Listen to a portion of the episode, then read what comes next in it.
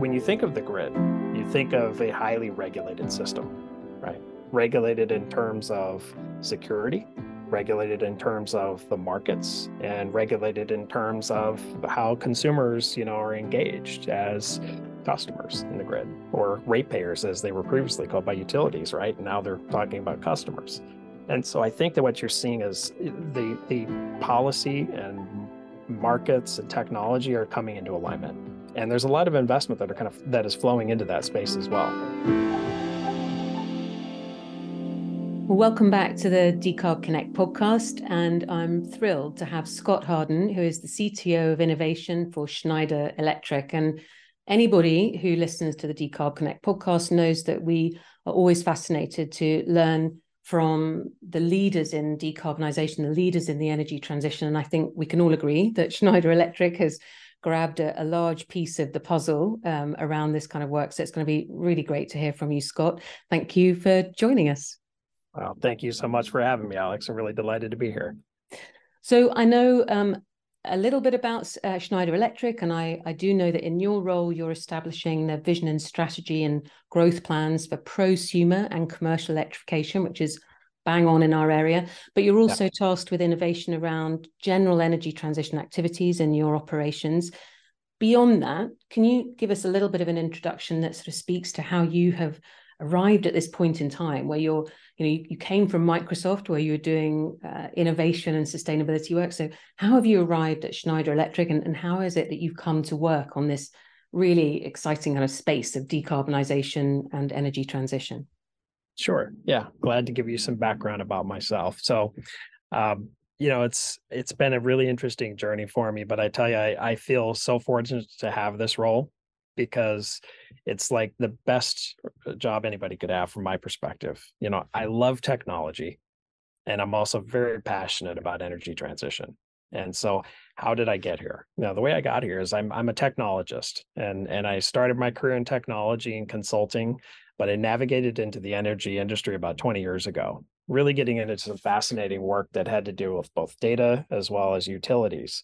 And when I joined this industry back 20 years ago, I was I was captured and I didn't leave. And so my route really took me through working with utilities and consulting projects around data analytics to a lot of grid modernization programs, and then ultimately into uh, Microsoft, where I was recently the CTO for Worldwide Energy and Sustainability.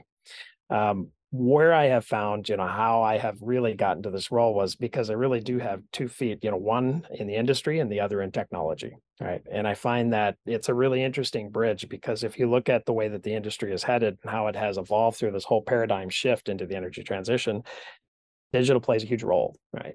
And there are many people actually i have worked with that come into careers you know in the energy industry nowadays that are not really energy people by trade in an engineering capacity. And so for where i am today so where i am with schneider if you know schneider you understand that you know we're really set up as an industrial to serve two key markets energy management as well as industrial automation. Where i sit inside of our business is really focused on our growth initiatives and so you can think of us as a growth engine within Schneider, taking on the large scale incubations that we see as essential for pushing forward with energy transition and delivering on the promise of a decarbonized society. And so some of the projects that are within innovation today are, as you said, prosumer is part of that, e-mobility is another part of that, as well as work that we're actually doing in industrial automation with our colleagues in AVEVA and such. And so, so my role, I talked about kind of bridging between the energy and between technology is really to kind of bring those two together. I'm responsible for research and development when it comes to our large scale innovations. I'm responsible for our longer term technology strategy as well as the key alliances and partnerships that are going to be essential for us to take on these huge complex problems that we're looking to solve. Well, it's quite a quite a remit and quite a portfolio, but I can I can see why the technologist in you is tickled by the by the role and the possibilities there. I just want to take this opportunity to thank our production partner and sponsor, Jano Media, for their support in delivering the Decarb Connect podcast. Over the last few years, they've helped us to facilitate great conversations that connect us with our audience, and their skills and expertise mean that we get to concentrate exclusively on generating the content, the conversations that engage, inform, and inspire.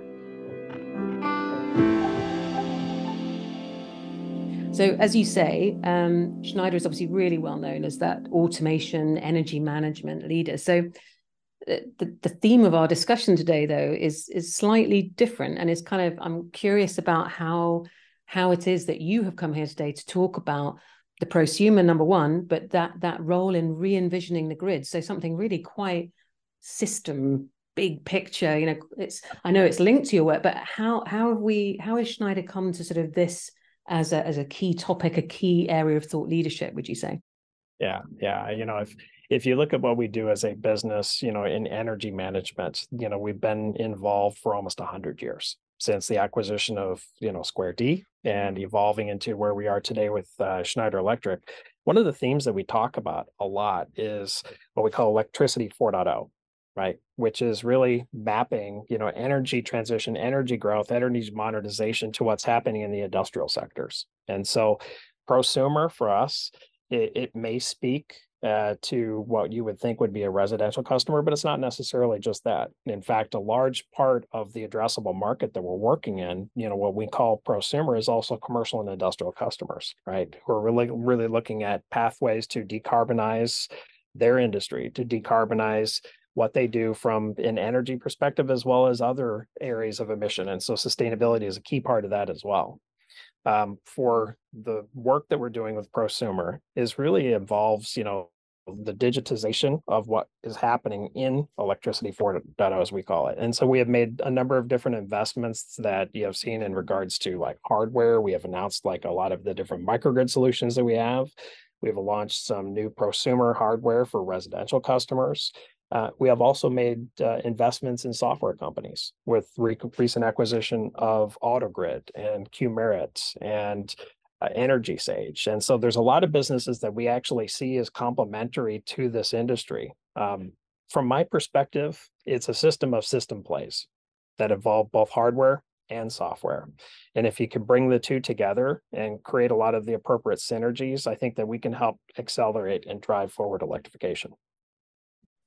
So, well, one of the things that's always fun on an audio podcast is to get people to describe, you know, complex systems without the use of graphs or, or anything. But can you, um, in this kind of new energy landscape, how how do you describe for an audio audience what the yeah. fully decarbonized grid looks like? You know, if we can piece these things together, these elements of software and hardware, physically what would it look like?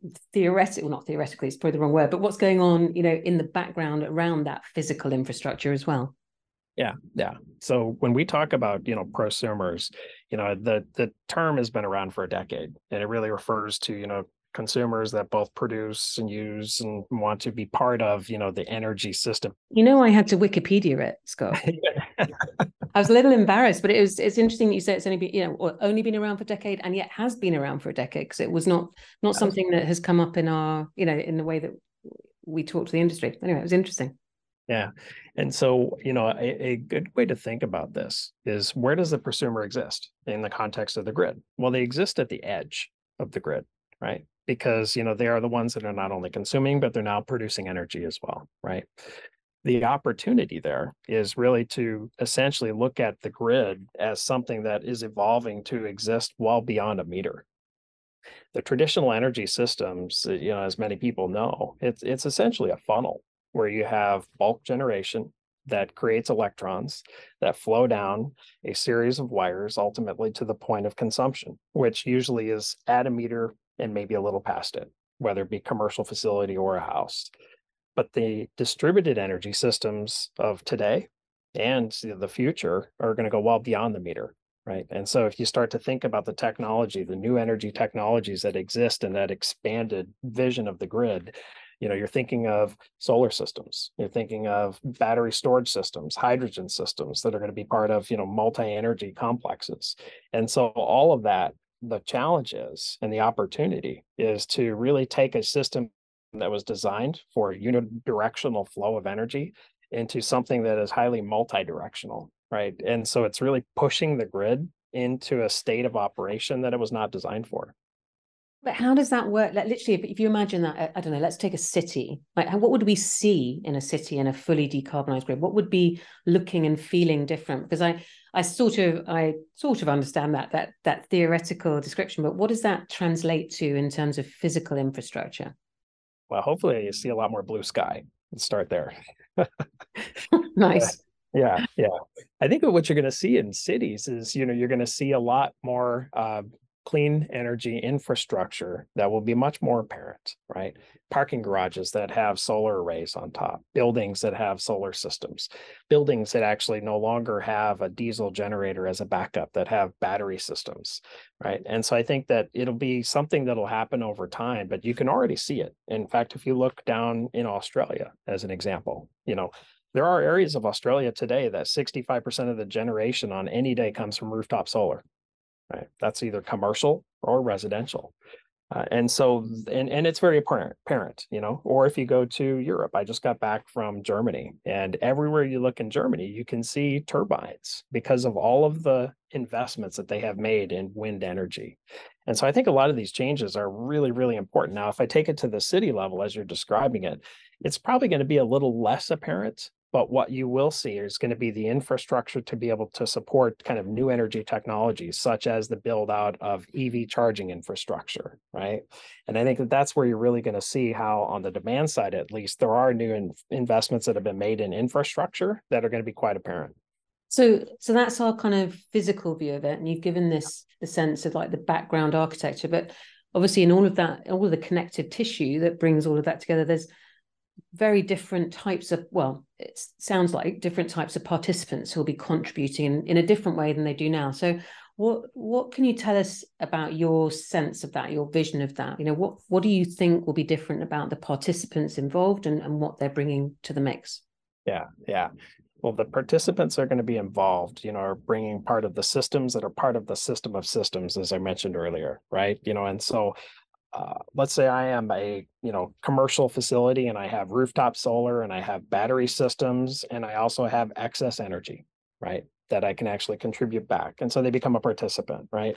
Now for them, uh, the management of that has to be somewhat transparent, if not fully transparent, because it is a super complex problem to actually solve. The way that we characterize it a lot is talking about how it's an orchestration opportunity from the grid to the prosumer right? And so I talked about how the energy system extends beyond the meter.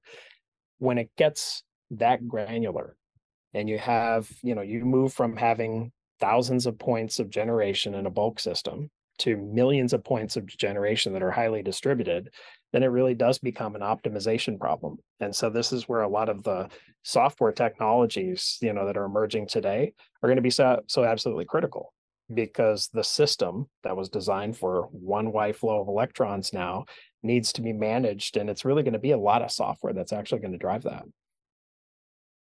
Do you is is your sense that those players and that those tools like are, are they to what extent are they in existence now both both the collaborators and the tools and, and how much of this is yet to materialize or yet to be you know pulled pulled into that uh, the early stages of that system yeah, yeah. You know, there's a lot of these capabilities that have been around for a long time. Now, you could you could look to the traditional sources of innovation like the national labs. They've been working a lot of autonomous energy systems for many, many years.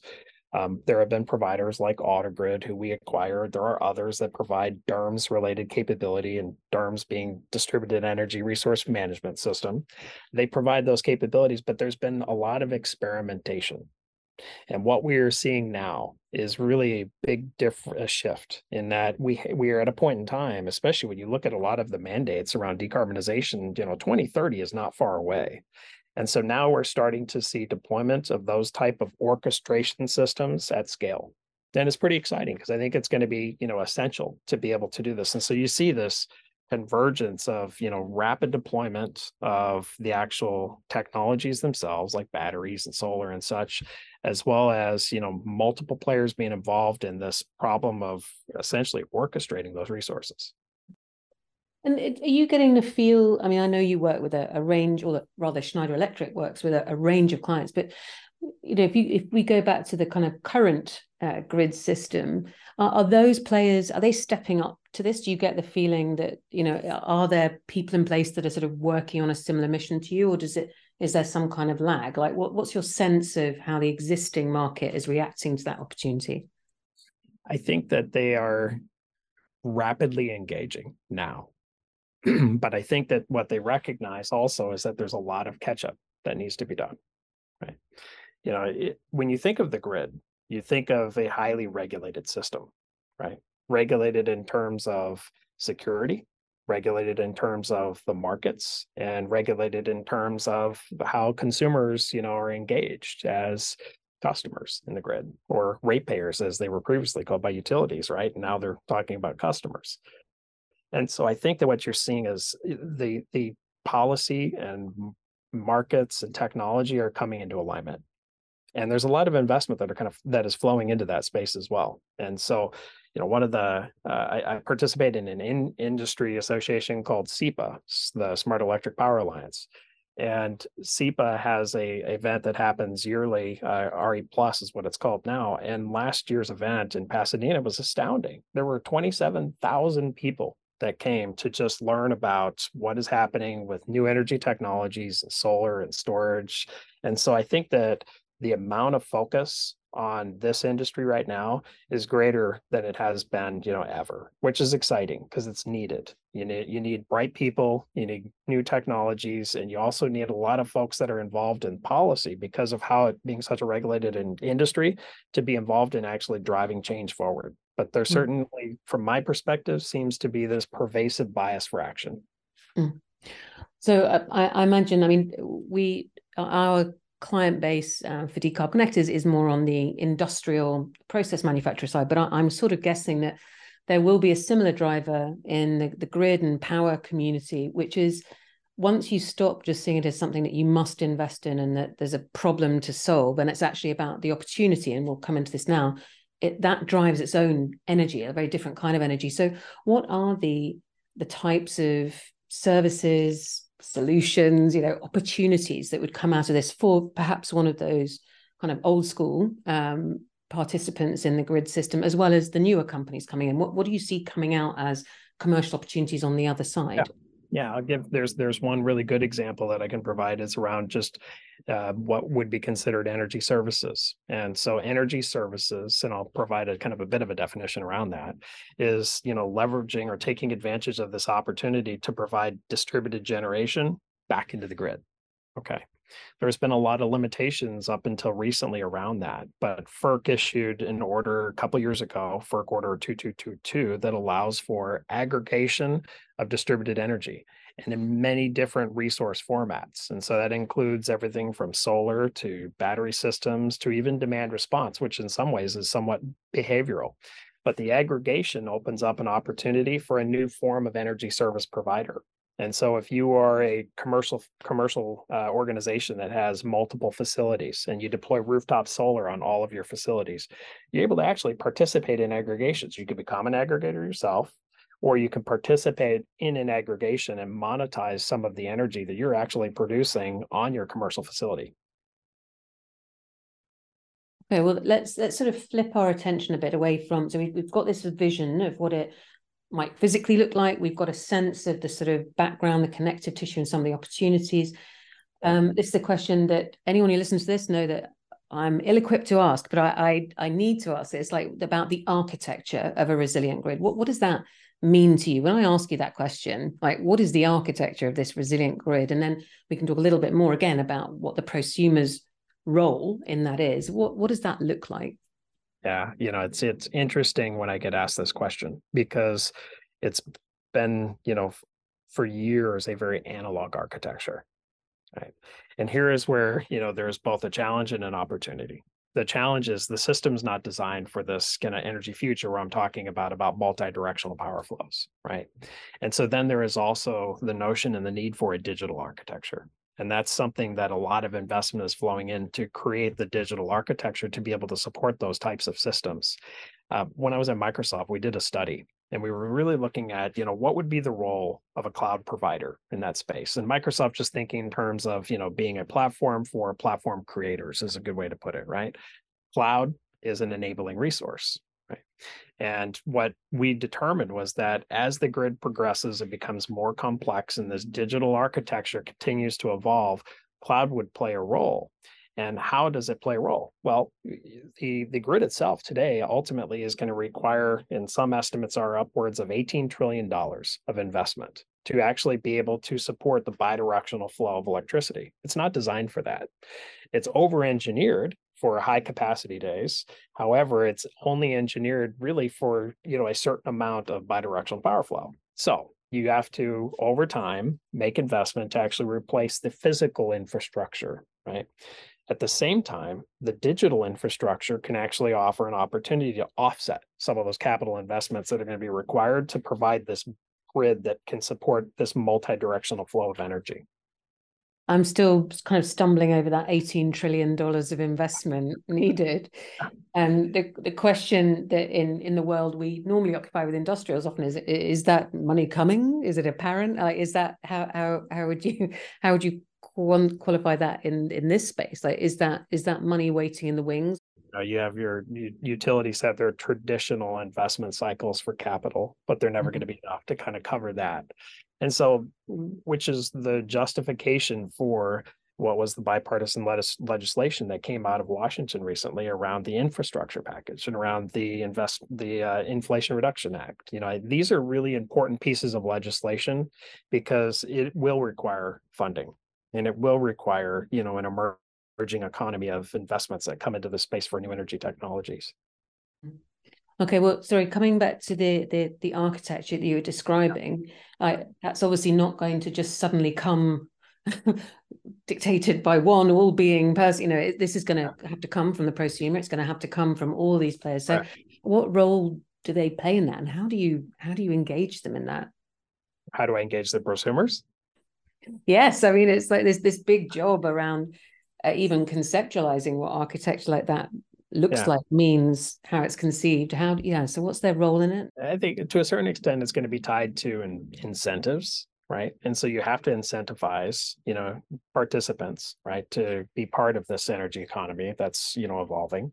Um, you have to also have to really help them understand the business benefits you know and if you think about you know a business what is their number one objective is probably to reduce a lot of the cost associated with their operation right? And so if you can provide a pathway where you can leverage you know essentially clean energy technologies to fuel your business, to be able to provide the energy you need for your operations, while at the same time also offering an opportunity to be able to decarbonize, to reduce emissions. And certainly that is an objective in boardrooms worldwide right now.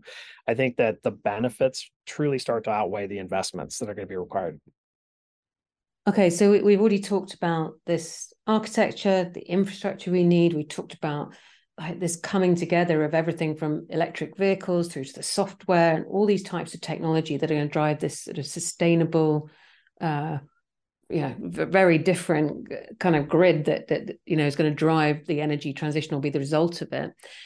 Ai is clearly i imagine a part of that. It's causing i don't know about i don't know about in the states at the moment it seems to be in the papers a lot a lot of anxiety around it What's your what's your position? You know, what what do you see when you look at AI as an opportunity or a challenge? And I'm I, I'm imagining it's a pretty essential role in what you're describing. So, yeah, yeah, what what can you tell me about your perspective on that? Yeah, my my perspective on AI is that it is additive or enabling technology, right?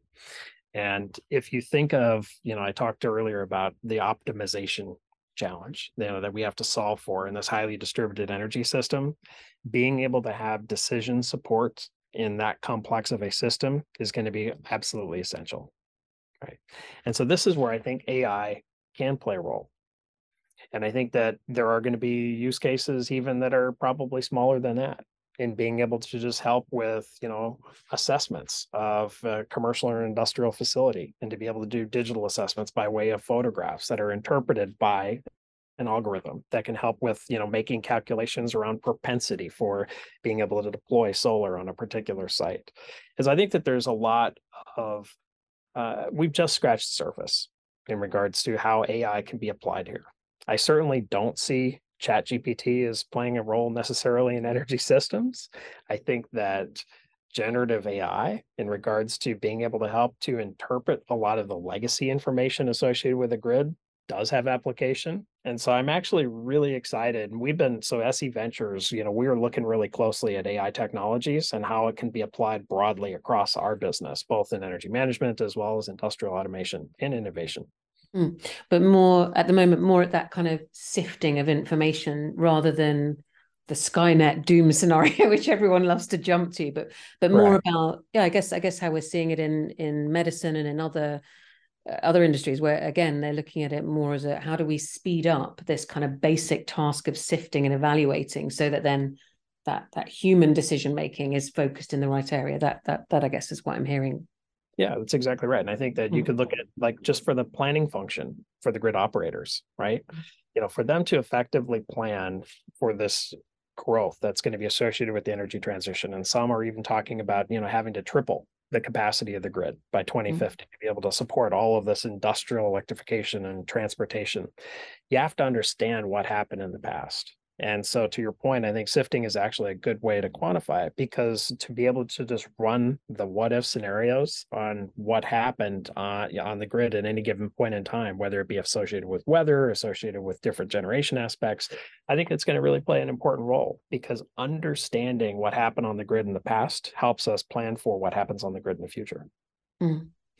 So, I mean, as as we're talking through this, the kind of levels of like you're you're great at painting the picture and explaining it in a way that makes it sound other than the price tag perhaps you know like infinitely achievable very fast. But clearly yeah. there is a, a, staggered timeline here. I wonder what do you see coming down the track in the kind of short term? Like and, and can you i mean it's impossible i imagine to really put a timeline on the on the, the, the different stages of activity. But what what can you tell us about what you see happening yeah. you know and when what we are seeing is there is you know certainly an incredible amount of inertia right now behind you know commercial and industrial electrification.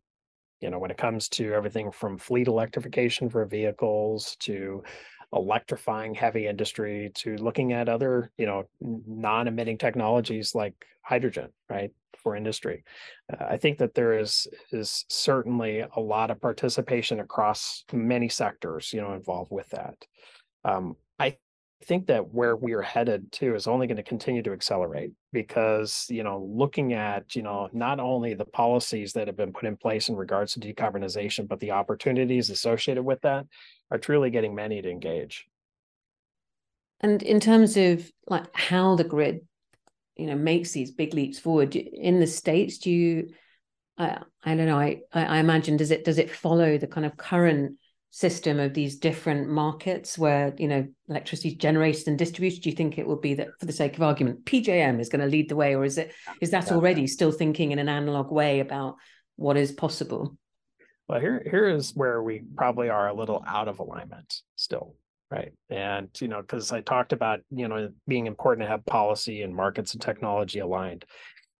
We we're out of alignment in some areas too you know and it's like you know, for for lack of a better system the united states is organized into many many different jurisdictions when it comes to managing the grid right? You have and and each commission you know has their own different way of operating and so i think that there is perhaps a need for unification to really be able to progress with energy transition because of all of the immense pressure that is put on the local commissions to be able to approve the investments that are needed for modernization and while also at the same time making sure that they're taking care of and looking out for you know who their number one you know constituent or their number one stakeholder is which is the consumer.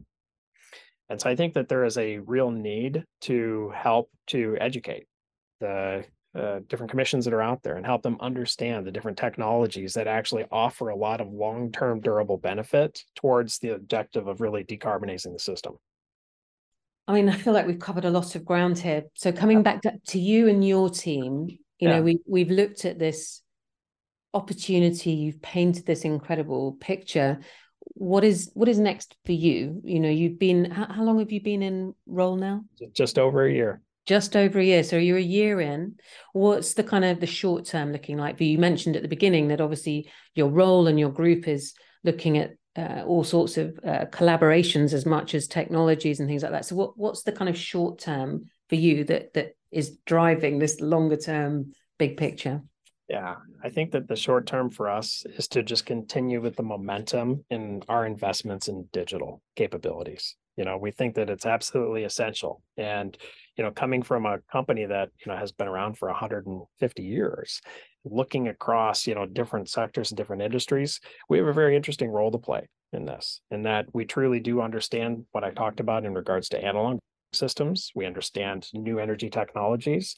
Uh, and so I see us as really playing a role to start to provide that connective tissue across, mm-hmm. you know, digital capabilities as well as, you know, essentially, you know, physical capabilities as well. And mm-hmm. so what what does the the near term future look like? I think that it's going to be starting to really focus on how we create that system of systems and the role mm-hmm. that Schneider Electric has to play in actually helping to provide that binding material Great. Well, Scott, thank you so much. I, I'm I'm sorry I'm not the technologist you needed on the other side of this conversation, but you are very right. good at, at, the kind of the use language and paint the picture, so that I think anyone with a a strong level of understanding or a layman's level will will take um, really useful information from this. So thank you very much for for joining us for this. Enjoyed the conversation a lot. At Jano Media, we recognise that great content has the power to create impactful and positive change for lives and society. Whether that's video, live streams, photography, or podcasts, partnering with us will enable you to harness the power of content to engage, inform, and inspire. Reach out to us today.